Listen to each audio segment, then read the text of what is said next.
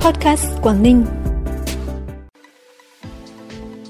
186 chương trình sự kiện kích cầu du lịch Quảng Ninh năm 2024, khai mạc lễ hội Hoa đảo xứ Lạng năm 2024,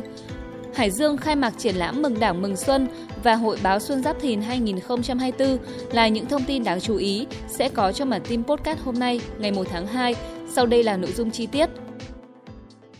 Thưa quý vị và các bạn, 186 chương trình sự kiện hoạt động kích cầu du lịch sẽ được tổ chức trên địa bàn tỉnh Quảng Ninh trong năm 2024. Đây là giải pháp nhằm hoàn thành mục tiêu thu hút ít nhất 17 triệu lượt du khách, trong đó có 3 triệu lượt khách quốc tế trong năm. Theo đó sẽ có 26 chương trình sự kiện hoạt động kích cầu du lịch quốc tế, cấp quốc gia và cấp tỉnh, 160 chương trình sự kiện hoạt động kích cầu du lịch cấp địa phương, trong đó có nhiều sự kiện truyền thống đã trở thành thương hiệu của ngành du lịch Quảng Ninh như chương trình Carnival Hạ Long hè 2024, lễ hội truyền thống Bạch Đằng, Ngày hội văn hóa các dân tộc tỉnh Quảng Ninh năm 2024, Liên hoan ẩm thực Quảng Ninh 2024, Gala siếc ba miền, hội trợ O Cop hè 2024. Bên cạnh đó, trong năm 2024, tỉnh sẽ tổ chức các hoạt động văn hóa thể thao có sức lan tỏa và sức hút du lịch lớn như liên hoan các ban nhạc trẻ toàn quốc năm 2024, giải gôn Quảng Ninh mở rộng, giải chạy marathon Hạ Long Heritage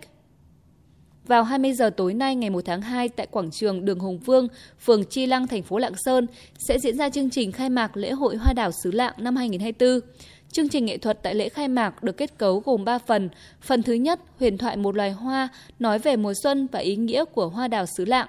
Phần thứ hai, hương sắc Lạng Sơn, nói lên vẻ đẹp của mảnh đất và con người xứ Lạng. Phần thứ ba, Lạng Sơn quê hương tôi, Việt Nam đất nước tôi, nói về Lạng Sơn trong thời kỳ đổi mới, phát triển và hội nhập. Tham dự chương trình khai mạc, nhân dân và du khách sẽ được tham quan trải nghiệm không gian hoa đào và đường hoa xuân xứ Lạng 2024 tại công viên Chi Lăng, dự lễ công bố và trao giải cuộc thi vườn đào đẹp và cây hoa đào đẹp xuân Giáp Thìn 2024, cuộc thi vẽ tranh hoa đào đẹp xứ Lạng năm 2024. Tỉnh Lạng Sơn định hướng lễ hội hoa đào xứ Lạng trở thành một trong những sự kiện văn hóa du lịch thường niên tiêu biểu nổi bật của tỉnh, qua đó góp phần bảo tồn, phát huy giá trị cây hoa đào Lạng Sơn. Hội Nhà báo, Sở Văn hóa Thể thao và Du lịch, Sở Thông tin và Truyền thông tỉnh Hải Dương vừa phối hợp tổ chức khai mạc triển lãm Mừng Đảng Mừng Xuân và Hội báo Xuân Giáp Thìn năm 2024 tại nhà triển lãm tỉnh. Triển lãm gồm 3 phần. Phần 1 giới thiệu bộ ảnh tư liệu 94 năm Đảng Cộng sản Việt Nam 1930-2024, ôn lại truyền thống lịch sử vẻ vang của Đảng Cộng sản Việt Nam qua 94 năm xây dựng và trưởng thành và bộ ảnh giới thiệu thành tựu phát triển kinh tế xã hội của Hải Dương năm 2023. Phần 2 triển lãm báo Xuân Giáp Thìn năm 2024 với 11 gian trưng bày báo Xuân, một số ấn phẩm đặc sắc của các cơ quan báo chí, bản tin trong tỉnh và ấn phẩm báo chí của một số cơ quan trung ương thường trú tại Hải Dương. Phần thứ ba giới thiệu tranh cổ động, ảnh nghệ thuật tỉnh Hải Dương, tuyên truyền mừng Đảng mừng Xuân Giáp Thìn 2024.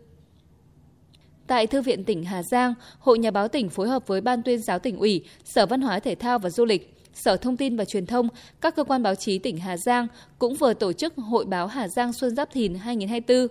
Hội báo Xuân Hà Giang Xuân Giáp Thìn sẽ diễn ra từ ngày 31 tháng 1 đến hết ngày 13 tháng 2, tức mùng 4 Tết, tại Thư viện tỉnh với hai nội dung chính, trưng bày giới thiệu các ấn phẩm báo chí Xuân Giáp Thìn của các cơ quan báo chí trong tỉnh, các cơ quan báo chí trung ương, các bộ ngành địa phương trong cả nước và giới thiệu bộ ảnh nghệ thuật về đất nước con người Hà Giang của nhiều tác giả trong và ngoài tỉnh.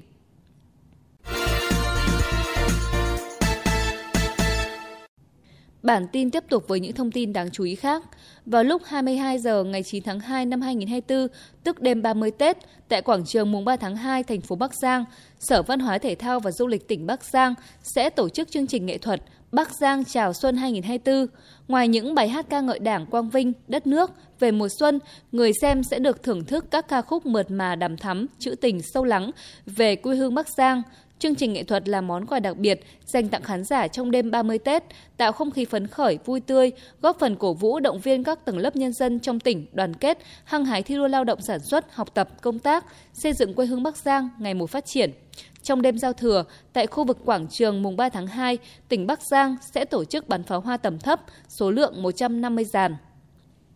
Công ty cổ phần đầu tư giáo dục Sapien Tuyên Quang vừa tổ chức lễ ra mắt quỹ Sapien Tuyên Quang – Quỹ Sapien Tuyên Quang ra đời nhằm hỗ trợ tạo điều kiện cho học sinh sinh viên, người lao động trên địa bàn tỉnh Tuyên Quang du học làm việc tại Úc